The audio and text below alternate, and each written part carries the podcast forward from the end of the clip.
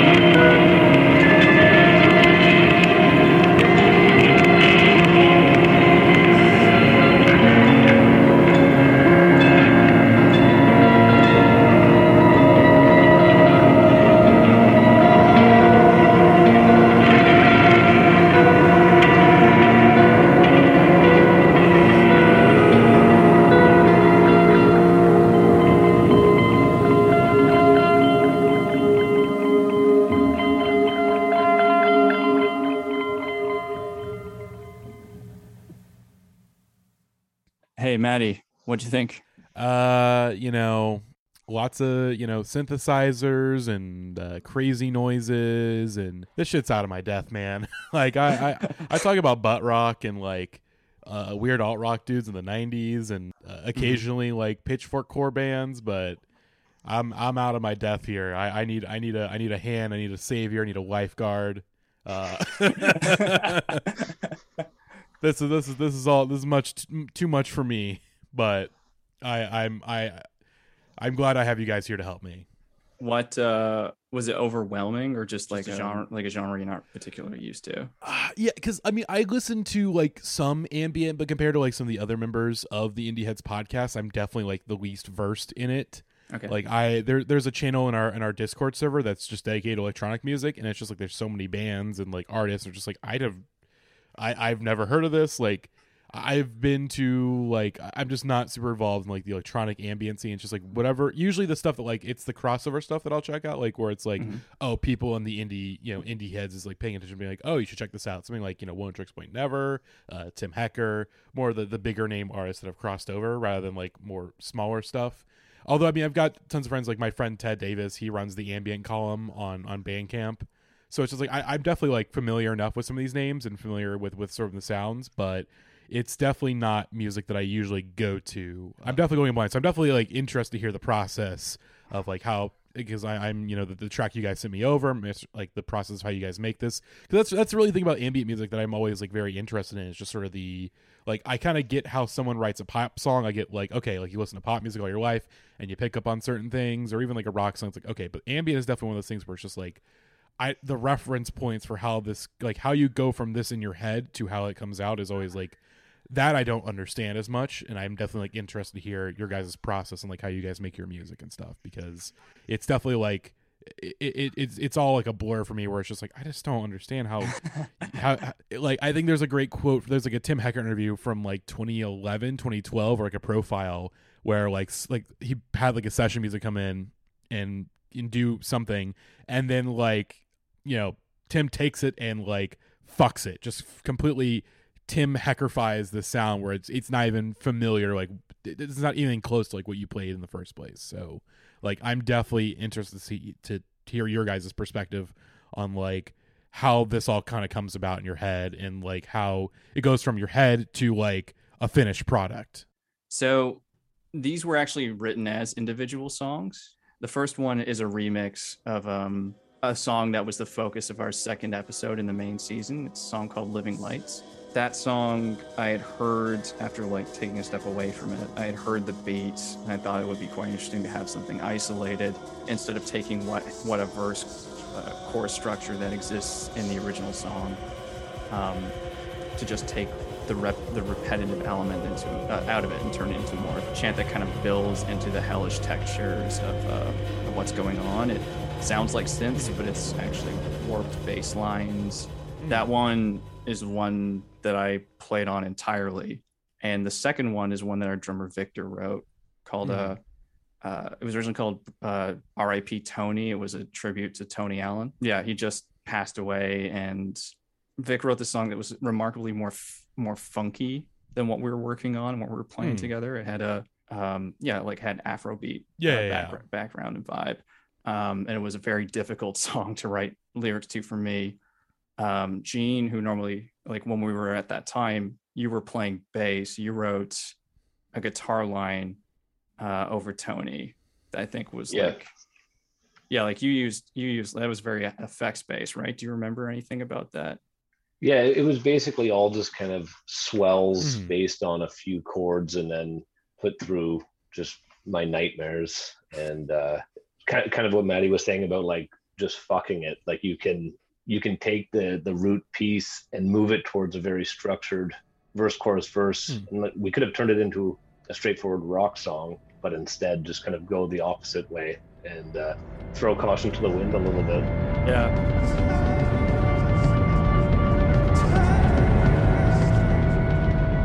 So like in the middle of the song, it kind of rises up, and the beat just sounds like rhythmic noise. That was something that I was um, throwing under everything I was working on in that exact moment because I just I think I, I may may have been listening to Double Negative a lot at the time that that low Mm. record.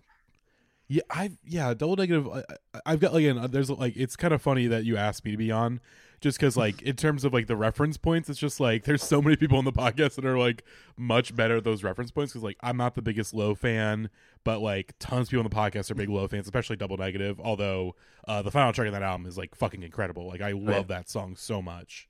And the new one is like eh, new one didn't really speak to me too much, and also like I, it, it from two perspectives. Like one, just like as a music listener, I just wasn't that big of a fan. I'm just like, eh, it's just not for me. And also like I, I work in college radio promotion, and uh, that low record last year was like number one for like multiple weeks, like being out a record that we were working at the time. And I'm like, how is this number one at college radio? This is not a college radio record. Like, who wants to listen to low on the radio? Like, come on, like. You want to listen to low and not uh, I think we were working Wavves at the time. It's like you you want you want to listen to this very like dreary kind of ambient esque uh, slowcore versus like uh, fun summery indie rock. Although I should say for the record, I don't like Wavves at all. I think his music sucks ass. But at the time we were working it, so I have to pretend to like it. Um, I'm actually, yeah, I'm actually with you on that. Like, I, other than double negative, I never really got into low. yeah, it's just yeah. I mean, slow. Yeah, because I think like slowcore feels like somewhat of the like middle point between like you know the like ambient music and sort of like uh indie rock. It feels like this kind of weird combination of the two where it can be very easy to to do wrong in some ways where it feels like you have to be very like locked in otherwise there's a chance that like you're to go either too far in either direction or just in, in this weird gray zone where like nothing works because I because it's like I I've got like my friend Jackie who's on the podcast. She's a big slowcore fan. Has like whole playlist dedicated to it. Just has like completely forbidden knowledge of all these slowcore bands. Where I'm just like, I don't. How do you store all this in your head?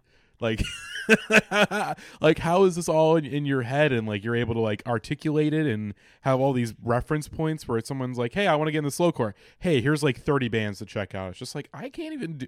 I can't even do that for like the genres that I like these days. But yeah, I mean, listening listening to the track, you know, I, I definitely like the the way the vocals are used. Where I think uh, over the years, I, I I think at a certain point with like me and lyrics, there was a certain point where I was like really focused in on lyrics and really like paid attention to them and was like, all right. But I think at this point, I kind of just give myself up to the feeling of music. Like one of my favorite records um, in 2017, I believe, was uh, Arca's self-titled record, which is entirely in Spanish. And I, of course, I don't, I don't speak Spanish. I don't really understand much of it, but the emotion of the words, just, just, I, I'm like, okay, I don't know what they're saying, but I understand how they're feeling completely.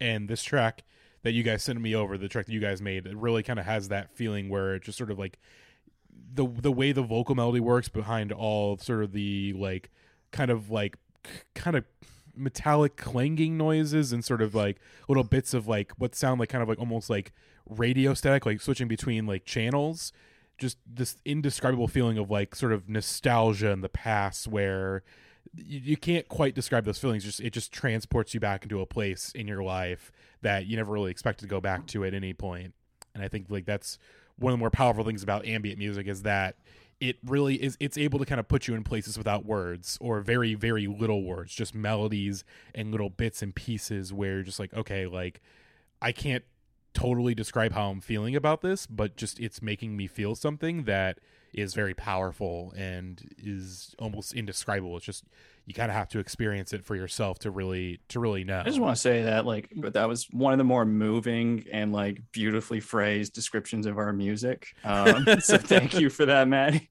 thank we you really of course. appreciate that.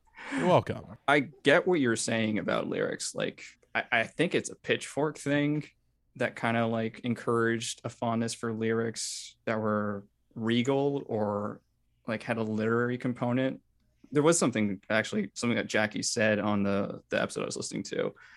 Um, it was actually about Annie Clark, and I think Annie Clark had a lot of that sort of attention to their lyrics in addition to their guitar stuff Mhm. um in st vincent the national hat too but like Yeah. there's a there's uh, jackie used the phrase high on the critical fumes Yeah, which I, I think it's, it's something we've sort of like kind of discussed over the years, and I think it's kind of become a bit more as I've like gotten. I mean, I'm 25 right now, and I've been sort of like a part of the greater kind of music industry writer apparatus for for you know just paying attention to blogs and and and websites and reviews and stuff like that. And I think over the years, as I've kind of grown grown into my own type of musical taste before, where it's just sort of like, you know, being like in high school or like early college of the internet and just like just so much time to consume a ton of music where you're just like all right people are saying this is good. Okay i'm gonna check it out. And then eventually over time you kind of figure out okay this is what my music taste is. This is what i like the most and this is what i'm gonna seek after the most. And i think there's definitely a couple records every year where it's like critics go crazy for it and i'm just like i what? Like this is this is not very good. I don't there's sometimes where it's like okay like i understand why critics are into this. It's just not for me. But there's definitely a couple cases where records where it's just like okay no no no. Like this is a case where like either you guys are just hyping up an artist where it's just like oh here's this artist that we hyped up. Here's their like long awaited follow-up. We have to give it good reviews. And you know we kind of have to force ourselves to like it because if we don't like it oh god like what's going to happen if you know Matador Records reads this review and goes okay yeah you guys are not going to get like any advances anymore. Like no no advertising none of this stuff. Like you, you don't have access to our artists for interviews and, and things like that. And and I and I think that's not obviously it's not totally it. I think it's definitely a case where it's like, hey, there's just people who like this music or like more into it than I am. But uh, there's definitely cases where critics are really kind of trying to put, okay, like this is going to be our new guy. And I think definitely like early 2010s Pitchfork, this is them where they, they are the most high on their own supply, where it's just like we have the ability to break bands and we are going to do just keep going. And here's the thing a lot of the bands they broke in the early 2010s, they were right about. There, these were bands that ended up becoming really big and really huge, and went on to be very influential in the scene. But there's definitely a couple cases where you know they they put they put their money towards towards a band or toward artists that just didn't really pay off, and you know they they try and they tried. Like I think um, there's a couple bands that had like best new music streaks, like Iceage. Ice Age band is a good band. Like they're they're fine, but they're a band where it's just they they kept getting best new music like for every album, and it's just like they're not really taking off, guys. Like they they're not taking off like you want them to. Um, or there's a band where it's like they kind of had a period where they really took off, and then for better or worse, just kind of faltered from there. Like Deerhunter was one of those bands where it really seemed like they were kind of reaching a point, and then like they just kind of started tanking their own career in some ways. And you know, as of right now, you know they're they're they're relatively elder statesmen in the indie rock, but their their influence is definitely a lot lesser than you would expect it to be considering the amount of praise they received in like the early 2010s going into that um series the best new music series what was your view of pitchfork doing like i, I think you kind of touched on a little bit but like what was your view Yeah. going in Um, so going in, um, I, I I would not describe myself as like a full blown defender of like current Pitchfork, but I think they get a lot of shit that isn't deserved. Um, I, I especially from the indie heads community on Reddit, where they are very quick to shit on Pitchfork, and it's like, guy, they're not. I- I think like there's definitely editorial decisions that I don't agree with, or stuff where it's like I really wish they would go more out there. Like I think, uh, last year was really brutal because last year um, they just did not give out like that many best new musics to, to albums. I think they usually do like a top 50 every year. I don't think they gave out 50 best new musics that year. There's records where they had an easy opportunity to go, okay, we're to like really hype this up, give it best new music and go from there. But they would go, uh, we're to actually just give it like an 8.0 and just stop from there, like a low, like a high seven. And it's like, like guys, you guys got to go all out. And it really seemed like there was a certain period I think like in 2020 when that Fiona Apple record came out and they gave it a 10, their first 10 in like, you know, 11 years. And it was like, oh my god, like they're actually to start giving like these really high reviews and they they they've been doing that where they give like these occasional like really high scores and it seemed like, oh, they're actually to like really go out there and really uh press on some records be like these are great records like but I think for better or worse because I I, I think they have a very like strong editorial team that is very afraid to kind of go really out there for a record. I think it's just in some ways it's too it's like very diverse. In other ways it's just sort of like I don't want to say like cowardly, but it's hard not to call it cowardly when they don't give stuff like they kind of go, ah, this is like an 8.5 and then we we go from there. Um so th- th- in some of those I wish they would actually be more more positive about stuff and be like really going out there being like okay like we're gonna give this like our big stamp of approval and i and i think that kind of goes both ways too where like um muna this band on phoebe bridgers label they got like a 7.8 and they were kind of mad about that on twitter. They're like oh this is a good review but only 7.8 mm, i don't know about that. And of course their fans their stands on twitter are like oh it should be over an 8 i think we kind of saw that too with taylor swift back in 2020 with, with her two records.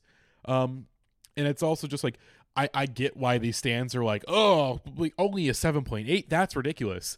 And it's just, but but me, who's someone who's like very tuned into Pitchfork and kind of understands their rating system. Like their rating system works on a different scale than like my rating system or like Anthony Fantano's rating system or uh, like Consequence of Sound, where it's just like uh, they are like like, like seven point eight for them is like a for for like a Fantano that's like probably like a like a, like an eight. That that that's a yellow flannel right there. Like that's a that's a record where it's like, hey, we really like this record. We want you to check it out, especially for the stuff that's like 8.0 and above. Um, but like if something gets like a like a like a like a like a high six, that's like you know this is this is good, but there's some stuff where it's like, eh, it doesn't always work all the way. But there's some really good stuff here. It's like okay, but when they go like a low six, like a 6.0, 6.1, 6.2, like oh, this is like a soft pan even though like a six is usually like oh that's like a passing score but pitchfork doesn't use like they don't use the full scale as much as i would like them to like i really would like them but both in like i would like them to really go harder for some records but also go lower for some records too where it's just like hey it's clear you guys don't like this fucking go for it like just go go ham like who cares if you mess up your relationship with like matador or uh like Sal or whatever it's like if you don't like a record tell me you don't like the record. Tell me you don't like it from the score. Tell me you don't like it from the reviews. Like, it's this weird case where Pitchfork is in this weird like gray area right now where they can't get too positive about things, but also unless it's like a big name artist, they also can't get too negative either. Because I think you know in some ways like that early Pitchfork has kind of affected them where you know they would they would give out zero you know zeros and ones and twos like willy nilly to like smaller artists. I mean they gave uh I think uh Travistan, uh, the guy from um, the Dismemberment Plan, like his solo record, they gave that a 0.0 and it like like it ruined his career. And but I, I think Pitchfork now is this weird place where it's like I don't think they're as influential now as they think they are. And I really kind of wish they would kind of go back to the old Pitchfork, not in like the, the the ways where they would give like a really racist review to like John Coltrane or something, but in terms of the snarkiness and being like, hey, like we're gonna just go full hog and go, hey, if we like this record, hey, we're gonna go get, go high for it. If we don't like it, hey, we're gonna go low for it, and like really shit on it, no matter the size of the artist, because it's like, oh, it's great, you know, oh, they gave like a really panning review to Jack Harlow. Okay, that he's Jack Harlow, he's gonna be fine. It's like that doesn't affect. It's like, oh, this is a fun snark read, but it's not really going to affect his career at all.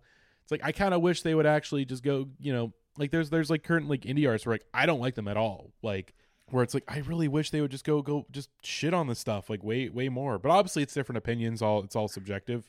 But you can kind of read between the lines and you know, I have enough music writer friends that I talk to where it's just like they could go a lot harder on this stuff if they wanted to, but either the powers that be or just sort of the the grind of the music journalism where right now it's like this is probably one of the worst times to be a music journalist in terms of money, like where the ad supported websites are falling and like these smaller blogs that popped up in the 2000s are dying out and all that's left is like playlisting in the big sites and those big sites are not paying as much as they used to or like they can only give so much money out to freelancers. So sorry, sorry for ranting and raving for so long. It's just this. This is definitely a thought that I've, I, I have had. Like I, I have a lot of thoughts on the the the sort of the current like critical apparatus of music.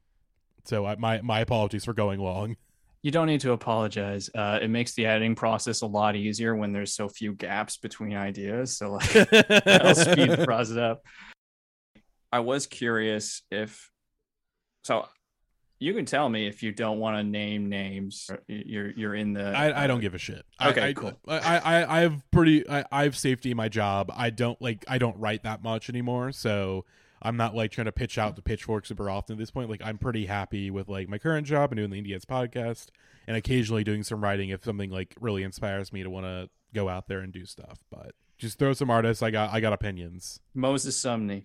Um definitely critic bait. Uh, we were talking critic bait. Definitely yeah. like a critic bait artist where I think he's got some really good songs. Like I think my favorite song of his is actually a song that's like barely his. It's a James Blake remix of "Make Out My Car." Oh yeah, which I thought was excellent. It's like, hey, like this is like this is the music that Moses Sumney should be making, but instead he's just making kind of very dreary, um, almost kind of very uh, minimalistic, slowcore esque like indie rock, where it's like he's got a really great like a great powerful voice, but when I listen to him, I'm just like I'm not feeling anything from this music. Like this is whatever emotions he's trying to get at to me like i it's not translating super well because it's either you know either the music is too minimalistic or there's just too much guard guardedness to to the writing where i'm just not i'm not connecting very well like especially the most like the last record where oh god we want to talk about like weird music industry stuff uh if you're gonna put out a double album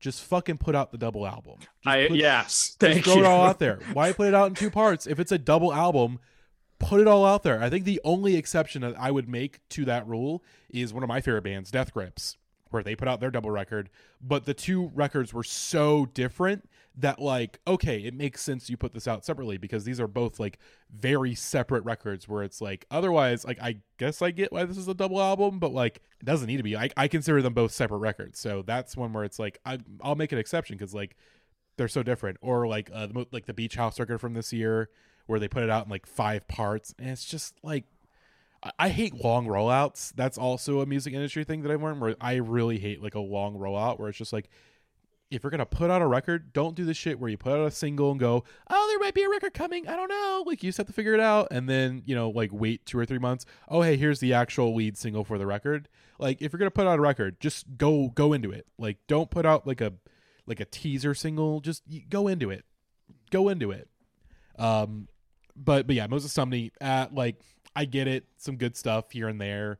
I've seen him live he's very good live but like i just don't connect to to it at all. Like it's just both a mixture of like not my thing and also a case where i think critics really pushing him to be one of their guys is is going to affect my opinions where i don't like him that much. So and also my friend went to college with him and uh did and, and basically he got out of college became friends with Sufjan and kind of got in over his head. But I assume, like, look, here's the thing: if I was in my early 20s and I became like friends with Sufjan Stevens and got really indebted in the music industry, like, yeah, I'd probably come out like a douchebag too. But you know, like, you you grow up, you you, you kind of go, okay, you, you figure stuff out. So I don't hold that against him at all. It's like, yeah, I would probably be a douchebag too if I became friends with Sufjan Stevens, like right on my early 20s and like got hyped up in the music industry apparatus. Like, it fucks with your head. Like, I've read enough stuff about child actors and stuff like that to know that like, hey, early fame like fucks you up. Oh, Can, yeah. can fuck you up pretty bad if you're like not coming from like a good support system or like just the circumstances are, are just not quite right for you to be like more humble about yeah things. i also like just the fact that you mentioned uh, stevens and his relationship i thought it was hilarious that he's like take this song that is the sexiest song on my record and can you just cry over it for like two and a half minutes yeah, because i'll send this to you after Yeah, I think I know, it's it's the it's the Sufjan version of Make Out in My Car because there's an EP of all of like remixes and covers and stuff. Yeah, And obviously the Sufjan cover was the one that blew up from the EP, but it's like it should have been the James Blake one. The James Blake one is so good, and I love Mhm. James Blake. I James Blake is one of my favorite artists. I don't like his current material that much. Like his last record was a snoozer, but like self-titled, overgrown, uh, The Colour in Anything. Those are three like classic records in my opinion. Like three great, beautiful records that I love dearly. yeah i think uh, the last one of his i checked out was the what the one he wrote about Jameela Jamil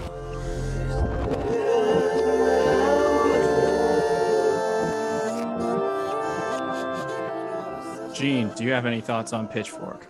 I haven't heard of any of the people you've been talking about.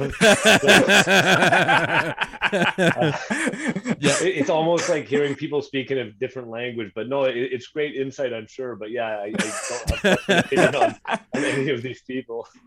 yeah, tr- trust me. Like I feel as crazy as you think. As crazy as it, like I feel like when I talk about, it, I'm like I feel like a crazy person when I go on about this stuff. Like I know I am, but I'm too far into the thought where it's like I just got to keep going.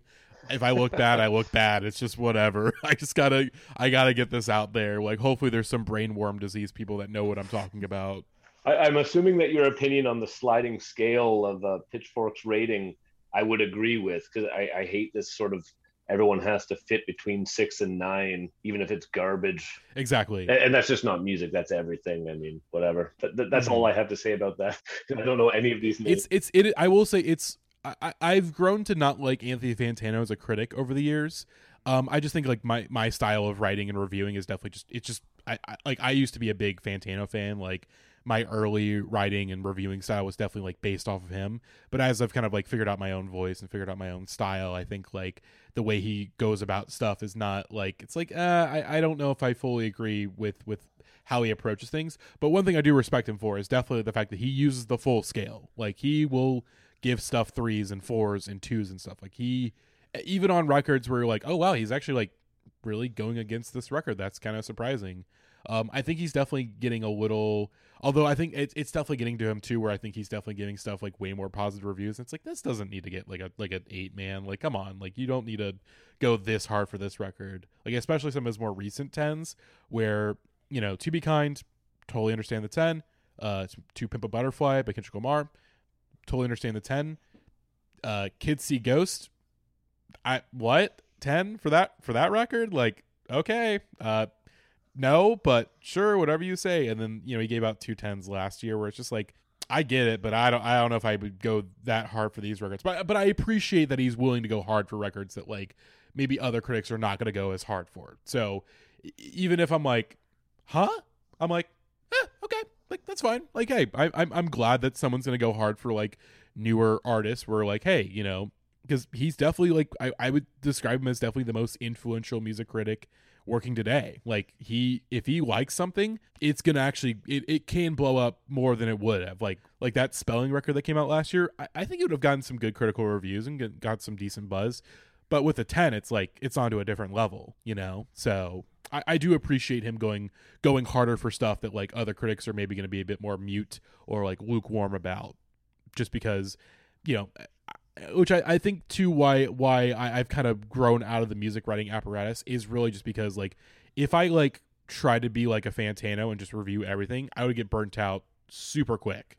Like I would just not enjoy music. So when something is really good and new and it comes out, it really means all that much more. They're like okay, like it's really standing out. So where I don't have to like go hard or like get just get used to something or you know like just feel like a seven out of ten or a six out of ten or a five out of ten or everything where it's just like hey when something stands out like it really stands out for me and i really like go hard for it because you know either no one else will or just like it means a lot to me and i really want to share that with other people and hope that they feel the same way.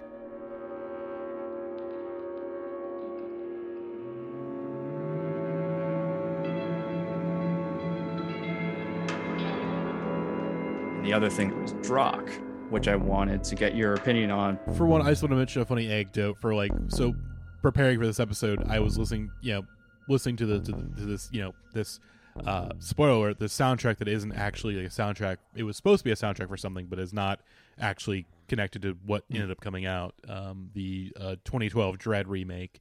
Um, which I was actually watching some clips of that before the, for this episode, and I was like, I guess my, my first take is that like, yeah, I get why this was like not con- like why this ended up like not happening or like why the soundtrack was not considered because it does not match the movie. Like, I think if the movie was, uh, I think the tone it matches, but in terms of the style and the way the movie looks, it wouldn't match at all.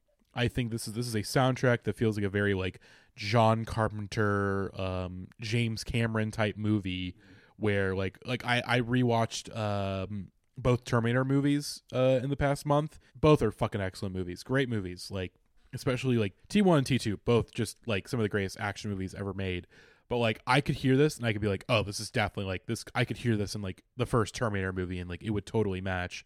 But looking at clips of like Dredd 2012, it's just like, yeah, this movie just like it looks way too modern for this soundtrack to work. Like this is very much a throwback soundtrack, like very in line with sort of like the Orion 80s action movies of the day. This would not fit a very like while while in tone is very inspired by like 70s, 80s action movies and like to some extent exploitation flicks just would not like but in terms of this like it's very modern style it just it just wouldn't have worked um i think if alex garland was directing the movie i think that like i think then maybe there was more of an opportunity for it to work, but him only writing the movie, yeah, no, like it's just it, it wasn't gonna match. But I did I did enjoy the soundtrack, and my, my funny anecdote is that the first time I listened to this, I was playing Fall Guys, and uh, what a what a whiplash in terms of what this soundtrack makes you feel like, and versus Fall Guys. It's like yeah, here's this like very like dark dystopian soundtrack that's based off of this like very like dreary uh, comic book where cops are like the police state is at its logical conclusion of judge, jury, and executioner, but it's also kind of badass as this way. Versus like, hey, here's like a bunch. It's like sixty silly little guys going through an obstacle course, just bumping into each other and making funny noises. Um, So that that was my experience listening to to Drokk for the first time was while playing Fall Guys and being like, this doesn't fit, but you know what? I kind of like the dichotomy here of, of just how much this doesn't fit. But I I, I enjoyed this. I, I, I kind of set up a, what I like an opinion of what it was going to be before even listening to it. Like I assumed it played as though I was watching a movie, Mhm. Which was kind of a dumb assumption, like assumption to make. Like it actually plays like a soundtrack. Like each piece is individual. Yeah. and s- sets a tone or space. But they're kind. of, They're also kind of written as like time capsules uh, as well, like or like a museum piece almost. Like you Mhm. can walk into a, a certain room and have that sort of element play. Like Do, do either of you know? Did they rework the pieces to become sort of independent full pieces when they knew it wasn't going to be the soundtrack, or was this just you know what it was from day one? Because it sounds like songs more than soundtrack. Um, like set like general like soundtrack music. Um, like I I'd have to go to Danny on that on that front because obviously um I th- from my research like uh Geoff and Ben would go on to do like ba- basically I think they've scored like every Alex Garland movie since then. I think they they scored. I think they scored Ex Machina. They scored the most recent one, Men. Uh, I assume they scored um, Annihilation. So I assume it's like basically sort of like they they've kept that relationship. I'm not sure if they like if any pieces from this would end up being incorporated in those soundtracks because I I've not watched I've not listened to those soundtracks. I haven't seen Ex Machina in a very long time, so I would not have any. Mhm. I would know for sure if there's anything, but like it wouldn't surprise me if like pieces from this ended up in like later music from them. But it, it definitely feels like in, in some ways like very self-contained, where it's like this. It, it actually like this is this is one. It's like I, I think maybe once they figured out this wasn't actually gonna be like the soundtrack, they kind of just like, eh, let's actually like make this a proper record and like really make this stand out a little more, and you know just just just show them what they missed, you know what what they missed by not using our music for this movie. it's still not entirely clear, but I got the impression uh, while they were working on it, the film went in another direction, Yeah, um, and then they decided to continue it as like a tribute to the to the material. yeah, Barrow has been gracious about it because he loves Dredd so much, and I, I think believe he had seen an early cut or he had seen production. He was just you know confident they were going to make something that that worked. That he was something that was very excited. That he for. was still very excited. Um, but like so, what you were saying, Maddie, I actually picked up on the the most song like track on there is one the one called Inhale. It's like the lengthiest Let one. me. I want to say I, I I I had to make sure to make a note. Like okay, like I screenshotted one of the songs as I was listening. But like, okay, I need to make sure I mention this, and it wasn't Hail. Yeah, that's the one where it's like Mhm. you definitely hear. Obviously, Barrow being a member of Portishead, that's the one where I'm like, oh, there's like I can hear a little bit of Portishead in this one. Like, hey, this one kind of kind of throws it back a little bit to to, to Portishead. And I was like, hmm, interesting. Before I, I go on, do you do either of you know Beak, Geoff Barrow's other band? Um, vague. I, I I've I've heard of it. I think I listened to a project like back in like 2016, 2017. But other than that, no, no Mhm. idea. Beak um, actually kind of follows that that vibe. It's you know frequently described as like krautrock psychedelia. Hmm. Um, there's some elements of of ambience in there, like choral arrangements in the uh, in their first 2009 release. But their second record came out a month and a half to two months after Drokk.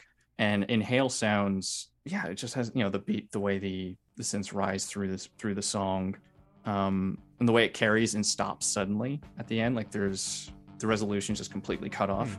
And two months later, Beak 2 came out, a bit more of a rock vibe than Drokk, but definitely had elements of that piece. Uh, and their first album definitely felt quite a bit more in line with with that song, like the their 2009 self-titled record. Taking it back to Pitchfork, uh, Drokk was their 6.3. They did a lot of the comparison, you know, like I, I get why why music journalists compare acts to other acts. It's really helpful not only for themselves but the listener Yeah.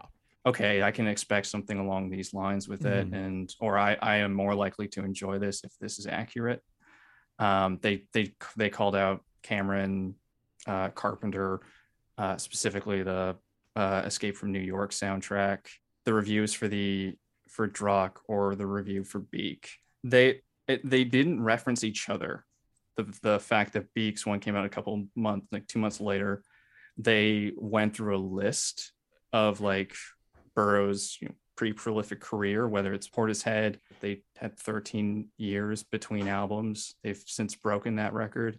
Uh, they they highlighted the some of the scores that he worked on. They highlighted the 41 track hip hop album that he produced, but they didn't bring Drokk into the mix, and that kind of surprised me because of this the most immediate sonic similarities between them, like even more so than third. Which I, I could understand to some extent. It's definitely like a much more. It's uh, up until I was, I think now maybe a little less low key at the time, just because mm-hmm. they've gone on obviously to score a number of movies. Um, but I could definitely see why at the time it was it was like oh here's this like random soundtrack side project that didn't really work out. Like okay, like that would obviously go on be like oh this actually ends up being like a pretty important footnote in his career. Um, you know later later down the line now that he's you know is a relatively well known you know film composer at this point. It's definitely interesting to see the number of like number of like well known musicians who have kind of gone down that path or are kind of in the process of going down that path. Um, like Oneohtrix Point Never, obviously Dana Lopatin has done some really great score work for the Safdie brothers, uh, for Uncut Gems and Good Time. Surprised he hasn't done more stuff to be honest. I think Tim Hecker finally did a soundtrack for somebody and I think there's definitely some musicians where like they're just that's just kind of what they do now. It's just like oh, I just like I was an anime guy, but now I'm like mostly doing soundtracks these days.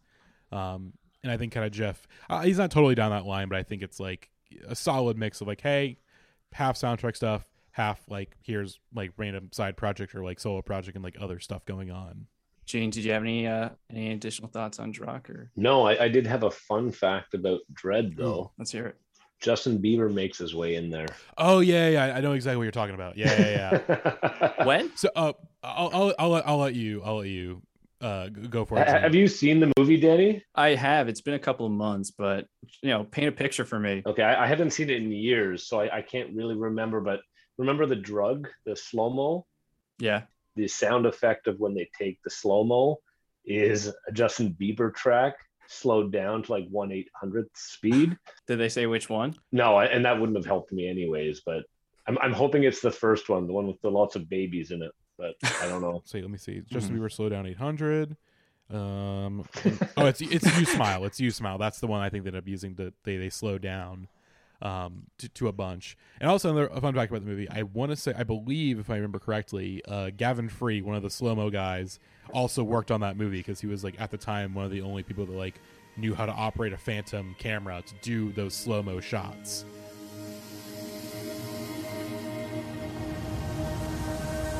This is going to sound like a slight uh, against the filmmakers, and I think it's just, it's just a budgetary thing. I would assume the production value is not that great. Like the clips I watch, I'm like, this movie like just doesn't look like that good.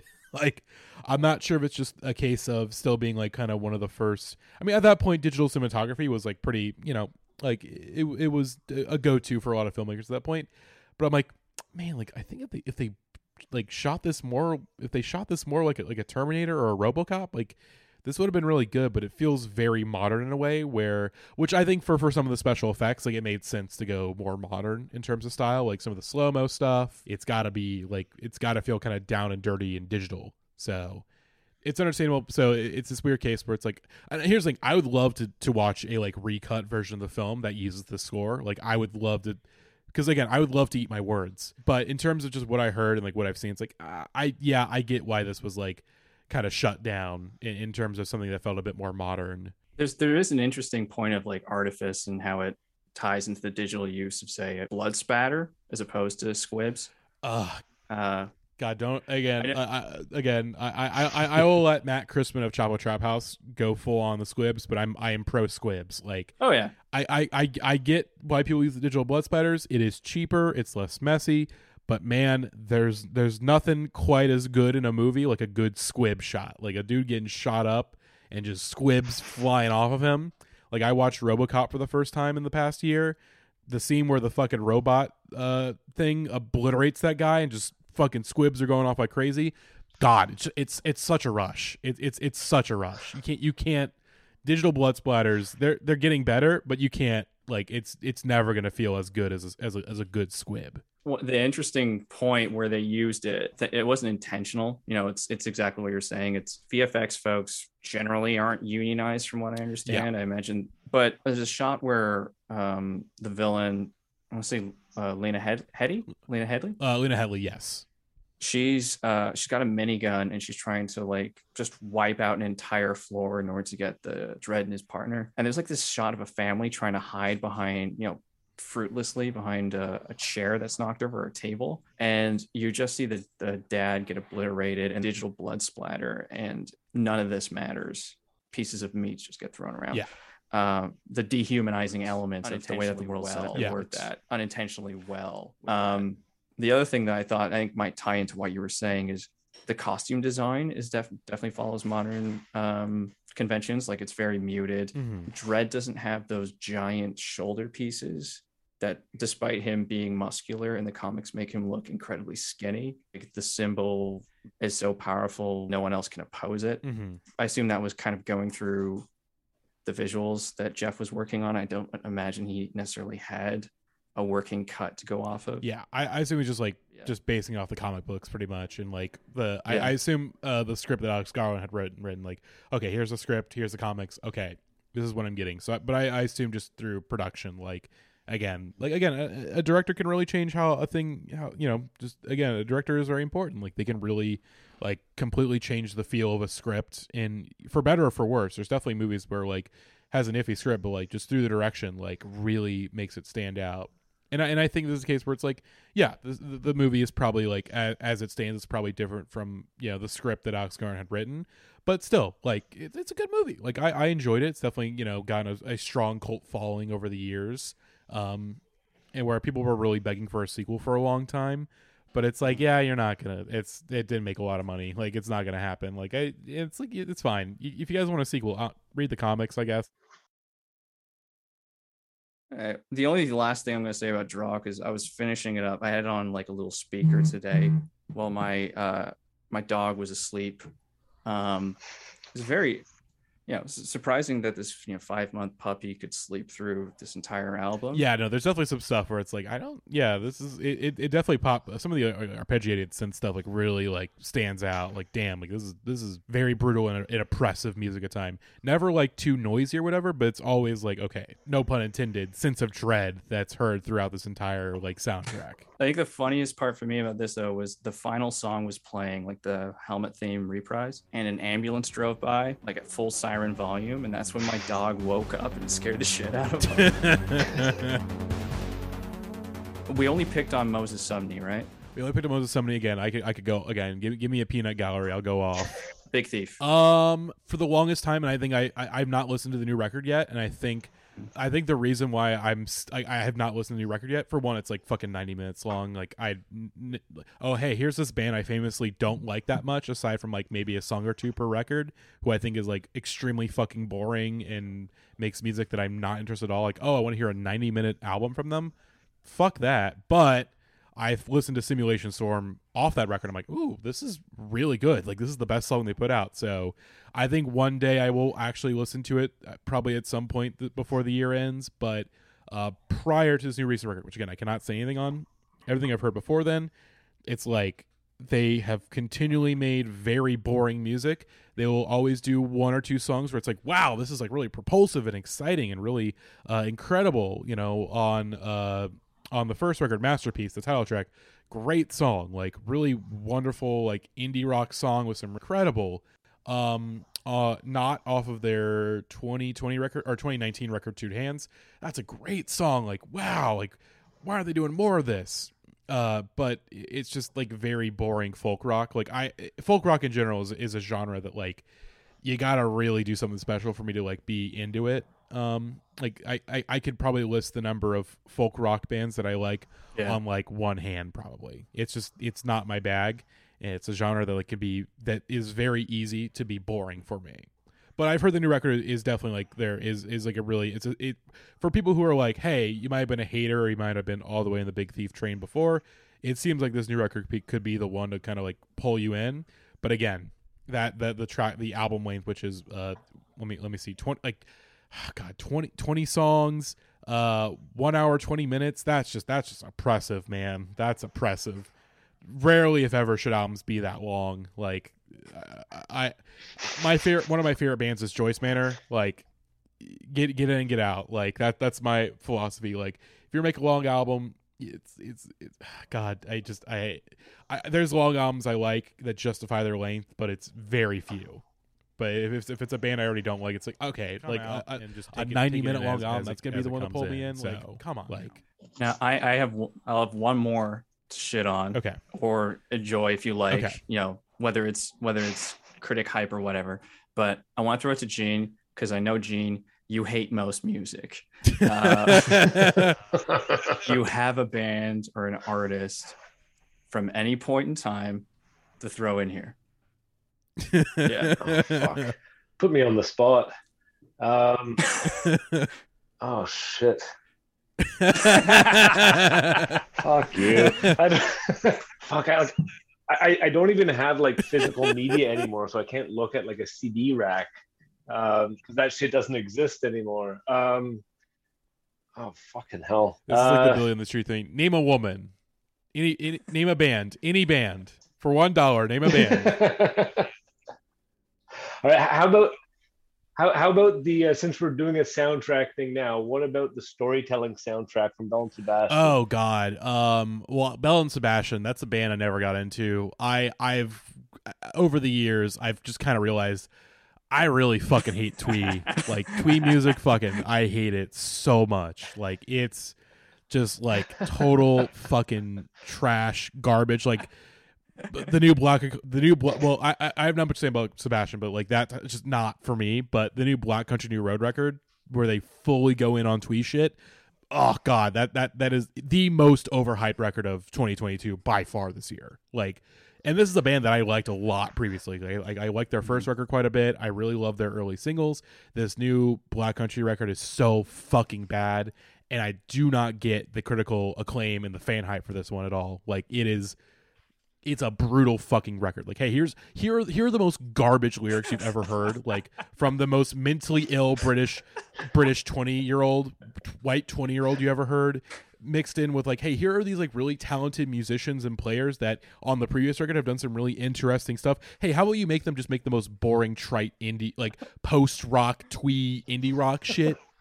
Terrible. Garbage. I i'm so fucking glad that he quit the band. Like i'm like he was so god like my my head can is that he was so goddamn embarrassed about what he said on this record. He's like yeah no i'm gonna quit. I like i have to quit music after But the this new 'cause record is terrible. I, this is embarrassing. Like, why did I put this out? Like, it, it is i hate it so much. And it- it's one of those things where like the more that people praise it the more the hatred comes in where it's just like if it's if it's a record if a record is not very good and you know i don't hear a whole lot about it it's like move on with my life whatever but when so many people that like i know and respect and when i'm just bombarded with where it's just like man like what the fuck is wrong with you guys? Like you all need to see a fucking therapist if you like this record. Like you all need to get some mental health if you're like if you really relate to this record. Like you're gonna you're, you're gonna praise a song that talks about like masturbating to Charli XCX like oh god get out of here man. Very hot woman but it's pathetic Ah, okay. That's right. that's my spiel. Belle and Sebastian. eh, I don't like twee stuff, but uh, twee in general, I just do not. I, I do not like twee. I think it's I think it's a it's a shitty, dumb genre that has not produced a lot of good music, and I think is uh intellectually dishonest at its core. Gene, you picked a real good one there. Last one, uh, and this is one that I've, you know, I, I I do have like an affection for, but has also gotten quite annoying, especially twins they're involved with the twins band? involved with this the band? national, the national. Oh, uh, I- I've always said um previously, which is more like you know like uh like late 2010s. I've always said that like I have never drank enough alcohol to enjoy the national. Like I've just not drank enough alcohol in my life where like I can really relate to the national. At this point in my life, though, I, I've drank a lot of alcohol in my life. At this point, in my, at this point in time in my life, I feel like if I went back to the national, I would kind of uh, I, I I'd be more into it. So, uh, again, some really great songs. Uh, "Mistaken for Strangers" is just like an incredible fucking song. Uh, "Fireproof" is a great song. Um, but I think like like I know my national phase is coming. Like it's gonna hit me at some point where I'm like, damn, I should get really into national. It's not hit me just yet, but I'm definitely getting closer. So I I have, I have mostly positive things, like very neutral positive things to say about the national. So like no hatred to them. Uh, like sh- again, uh, we, it's funny we, we you mentioned the like twins being in the band because I think like an accidental uh motif that we kind of went through when we did like our series on like um like alt Mhm. rock number ones like the 2000s 2010s a lot of brother bands a lot of fa- like random family bands where it's like oh hey there's like two brothers in this band oh there's like oh it's it's like kings of leon is a band that's just made up of like brothers and cousins. It's like hey it's like three brothers and their cousin. That's a, such a better band name Uh, than Kings of Leon. I would really again Three Brothers and again Cousin. free band name free if you're looking for a band name free band name idea. If you're an all, an all girl band just call yourself a brother band. Just call yourself brother band great like just call yourself brother band and have it be that. It's like hey four girls brother band. It's gonna get you guys so many clicks so much attention uh, and a lot of mean comments on indie heads but hey any publicity is good publicity. So hey free idea. Take it off my hands. All i ask is that if you need a manager i can try to be your manager. That's it. Otherwise, free band name, go for it. Although it wouldn't surprise me that band name like already exists. Uh, but if you if you are like four actual brothers, or if you're just like four dudes, and you're like, we're gonna call ourselves brother band. No, uh, uh-uh, uh, do not do that. Or if it's like, oh, we're four guys, we're gonna call ourselves sister band. No, uh, uh-uh, uh, can't do that either. That's bad. If it's if it's if it's four if it's four women doing a brother band, great. Other way around, uh, uh doesn't work. Not not as funny. So that that that that's that's my music industry advice of the day. Uh, for more tips and tricks on the music industry, uh, pay me five hundred dollars on Venmo, and uh, that free advice will come your way after five hundred dollars is in my bank account. I'll accept wire transfer, Cash App, PayPal. Literally, just I'll give my address out. You can just mail me the money. Uh, whatever works. So uh, this advice this advice is free. Anything else after that ain't free. That's it. You got to you got to you got to pay a premium for that.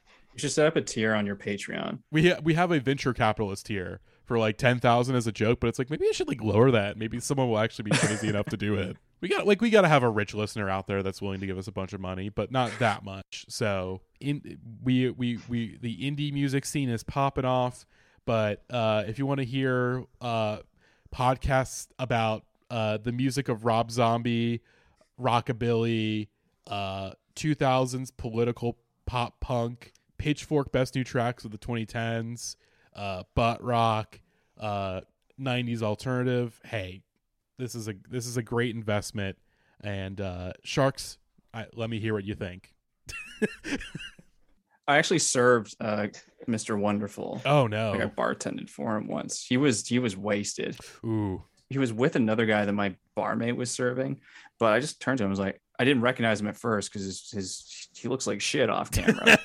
Like- hey, can I get you anything? And he just starts gesticulating to me. And he just keeps going like this, like me, me, yeah. yeah, yeah. And I was like, it's an open bar. Like I'm not asking for money. And he goes, meh.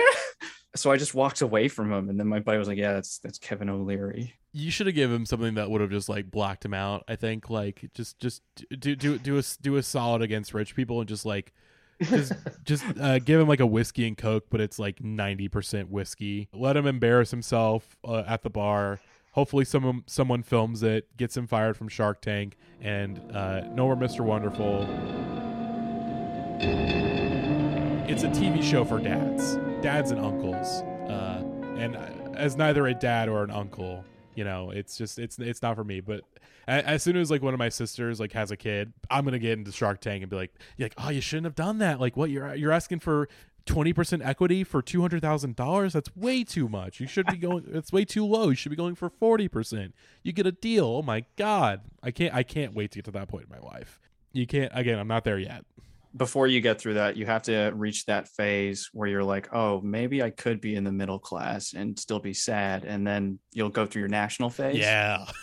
and then Absolutely. There we go. yeah, it's it's it's it's coming. I I feel it. I feel it. Like it's gonna. It's I, I, again. I'm ready whenever. It's just uh, I, I just if I'm gonna have that phase, I want it to be honest. You know, like it's got to come from a a place of reality, and not just being like, ooh, I can see myself being an uncle or a dad. It's like no, it's got to happen.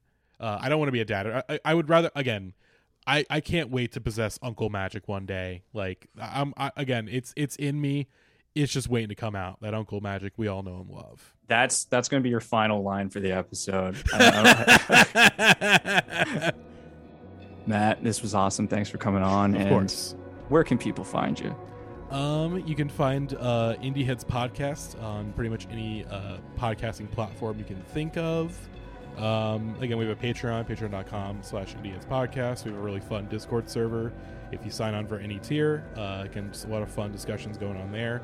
Uh, again, anything from bar rescue talk to uh, the Big Bopper to new music to electronic music. Uh, a lot of fun stuff happening there. Uh, but again, Indie Heads podcast. Um, and yeah, that, I mean that's that's really the only plug I have is just hey, check out my podcast if you if you if you want if you want discussion on sort of the uh, the weird guys in music. That's kind of become our niche in recent years, where we kind of just went from like a new indie music discussion podcast, just like, hey, here's a new guy, check him out. Yeah, that that, that, that, that is it for my for my plugs. And, and I guess the indie head subreddit, uh, Mhm. which I which I moderate and you know set up AMAs for. It's it's a, a very fun uh, music community, and the reason the reason why I'm into indie music as it is, like I would not be as in in my bag about this stuff if not for like the the great community on on the subreddit and then later on the podcast. So yeah. All right, cool. Uh, all right.